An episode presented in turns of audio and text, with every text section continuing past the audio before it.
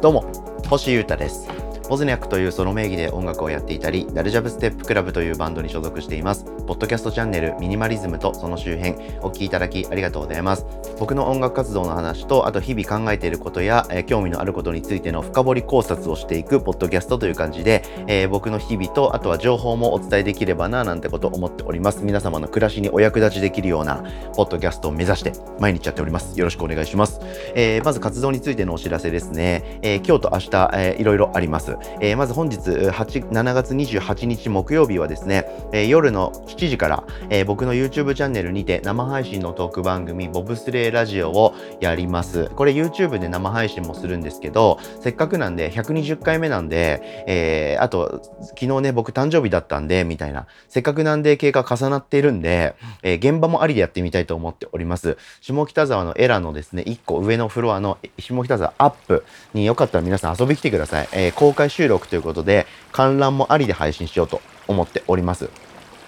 レギュラーゲストでですね、ユーリ・ガガーンとか、え、ウォズニャックで、えー、サポートしてくれているとか、っていうベーシストの氏家くんと2人でやるんですけれども、えー、飛び入りでいろんな友達というか、ミュージシャンのみんなというか、えー、ちょめちょめとかが遊び来てくれるようになっているはずです。ですが、あんまりね、え事前に誰が誰が来るってことをドンドンドンって押して、誰が来るから来てくれみたいにするのはちょっと今回やめようかなと思ったので、えー、より気軽に来ていただきたいなと思っておりますので、えー、ぜひ皆様、えー、時間が空いてて元気のある方、えー、本日の夜7時から下北沢で待ってますので、ぜひ乾杯しましょう。あと僕に誕生日プレゼント渡したいでしょう。え、気持ちを届けたいでしょう。直接。そう考えてる方いたら、どうかなと思って場所作りましたんで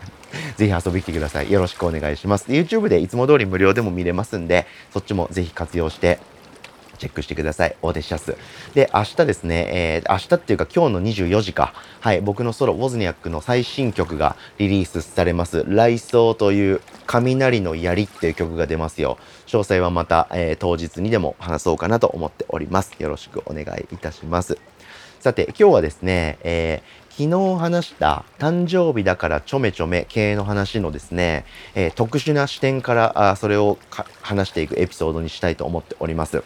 昨日のエピソードはですね、えー、7月27日僕の誕生日当日だったんで、えー、そのことを喋ったり、ここからの1年でどういうことをやっていく年にしようかな、みたいなイメージをふんわり喋ったんですよ。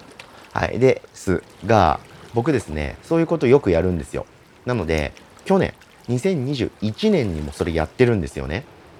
はい。2021年の7月27日にも誕生日ですと。そしてこの1年でどういうことをやっていこうみたいなことを考察して宣言してるんですよ。なので今日はですね、そこから1年経って、その去年立てた目標っていうのが僕3つあったんですけれども、それは果たしてやったのか、やってないのか、どうなったのかということを振り返ってみたいと思っております。はい。公約を宣言するけれども実際にやらない政治家さんみたいな。そういう人間には僕なりたくないなと思っていてやったのかどうかちゃんと自分で振り返ります。でやったことはえー、ちゃんと認めるし、やらなかったこともちゃんと認めて、えー、どういうふうにこう、1年間でその物事に対しての動きがあったのか、気持ちが変化があ気持ちの変化があったのか、そんなことを喋っていきたいなと思っております。僕もですね、ふんわりエピソードを聞き返しましてですね、恥ずかしいんですけど、去年の今頃の自分を、が、はしゃべってるのを聞きましたよ。3つ言ってまして、しかも2エピソードに分けて、1エピソード15分ぐらいずつ、がっつり喋ってました。はい、3つですね、目標というか抱負を掲げてました。はい、えー、まずそれを言うとですね、新しいオーディオインターフェース機材を買ったタイミングだったんで、その機材を活用できるようにですね、新しい演奏スタイルを構築したいってことをまず喋ってました。詳しくは後で話します。で、2つ目がですね、YouTube をガンガン活用してみたいということを喋っておりました。はい。で、3つ目が、えー、カードゲーム、マジック・ザ・ギャザリングをガンガンにやっていきたいと。こういうことを喋っておりました。この3つが謎、この謎の3つがですね、僕が去年の夏、夏ですね、誕生日の日に掲げた1年の抱負でした。振り返っていきたいと思っております。ところで、去年の1年の目標3つは達成したの？っていうことを喋っていきたいと思っております。はい。えー、まずですね、1つ目。新しい演奏スタイルの構築ですね。これどういうことかざっくり説明しますとですね、えー、のあのパソコンを使って演奏できるようにしたいというかパソコンを用いた、えー、ライブ活動をやっていきたいっていうことを喋りました。はい、でそれに対してすごく重要になってくる機材っていうのがオーディオインターフェースっていうのがありまして、えー、それをですね結構いいやつを購入したんですよ去年の今頃。なのでそれをいいやつ購入したんでせっかくなんでそれをライブでもブブチッとブチッとフル活用できたらいいなということでそのことを考えて喋っていたんだと思っております。具体的にどういう機材なのかっていうとですねパソコンで作った音を、えー、スピーカーとかあそういう楽器に向かって出す時に必要な機材なんですよ。パソコンと楽器の間に仲介するような機材それがオーディオインターフェースってやつなんですね。で安いのから高級なのまでいろんなのがあります。で僕はそれまであんまりパソコンで音楽をやることをやってたんですけどそのオーディオインターフェースっていうのをあんまり必要としない音楽活動や制作スタイルをとっていたものですから、えー、すごく安い入門機種みたいなの1個だけしか持ってなかったんですよ。なのでそんな安物はライブではそんな使えないなと思っていたので、ライブでパソコンを使って演奏するってことを全くしてませんでした。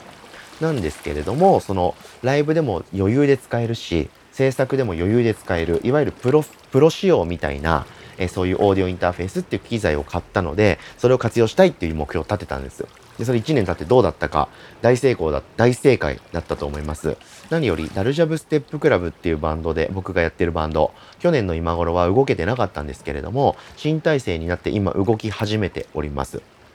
で、現状、新体制が5月から始まりまして、ライブ4本終えたところで、またちょっといろいろ制作をしていて、えー、来月の8月6日から活動をスタートするという状況なんですけれども、えー、そのダルジャブステップクラブの新体制におきまして、この僕が購入したオーディオインターフェースはめちゃくちゃ使ってます。しかも僕が買ったような、その出力数っていうか、レベル、僕が買った機材のグレードに合わせた演奏方法を採用しているので、本当にこれはいい買い物だったと思います。はい。ナルジャブが復活するときに、じゃあこれをやりたいからってことは、あのオーディオインターフェースを買わなきゃいけないねっていう風にして、そこから買ったわけではなくて、もともとも僕自主的に買っていたので、で、持っていたので、じゃあこれもできるよっていう風に自然に提案できて、ダルジャブの演奏方法が固まっていったっていう側面はあるんですよね。これ勝手に僕が言ってるだけで、メンバーみんながどう思ってるかわかんないですけど、そういう背景があります。で、それが僕が演奏している新しいパートですね。はい、パソコンから出ている音の管理とか、あとシンセサイザーとか、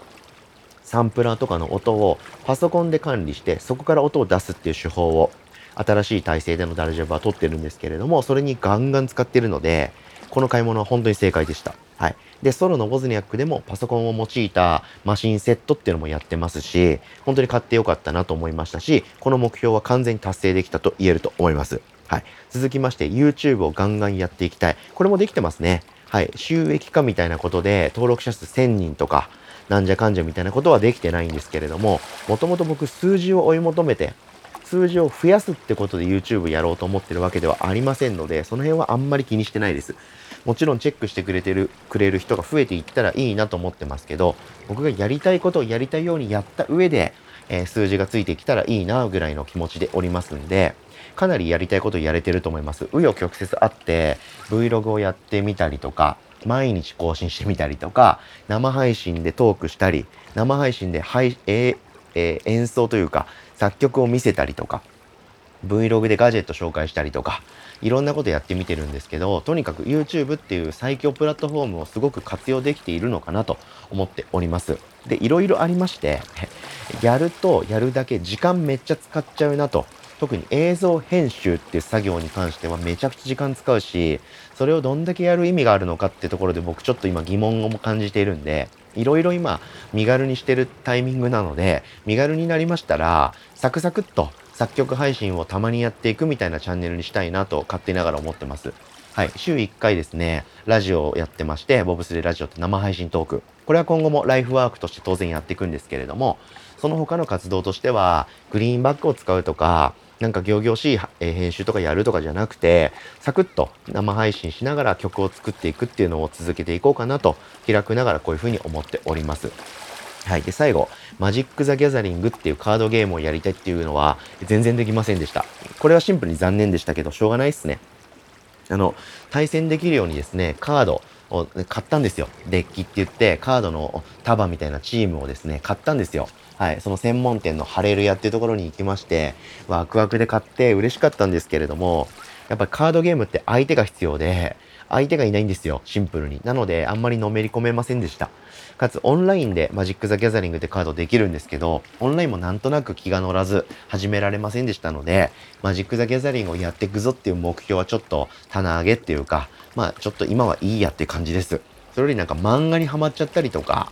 はい、もっと曲作ったりとかデザインやったりとか喋ったりするっていう僕の活動本文が今楽しい気分なのでちょっと完全な趣味になっているマジック・ザ・ギャザリングはちょっと一旦ペンディングでいいやこんな感じでおります。ということでこの1年間で、えー、立てた去年立てた目標は1年経ってどうだったのっていう話をしてみました。はい、皆さんも日々目標立てたりとか、こういう風にやっていこうみたいな青写真描くと思いますけど、その後結局どうだったのっていうことを自分自身で振り返ると、自分がっていう人間が見えてきて面白いですよ。やってみてください。ということで今日はまたミニマリズムっぽい話じゃないんですけれども、僕自身の考察っていうことで、こういう話をしてみました。お聴きいただきありがとうございました。以上、ミニマリズムとその周辺、星歌がお届けしました。それでは今日も皆様元気にいってらっしゃい。バイバイ。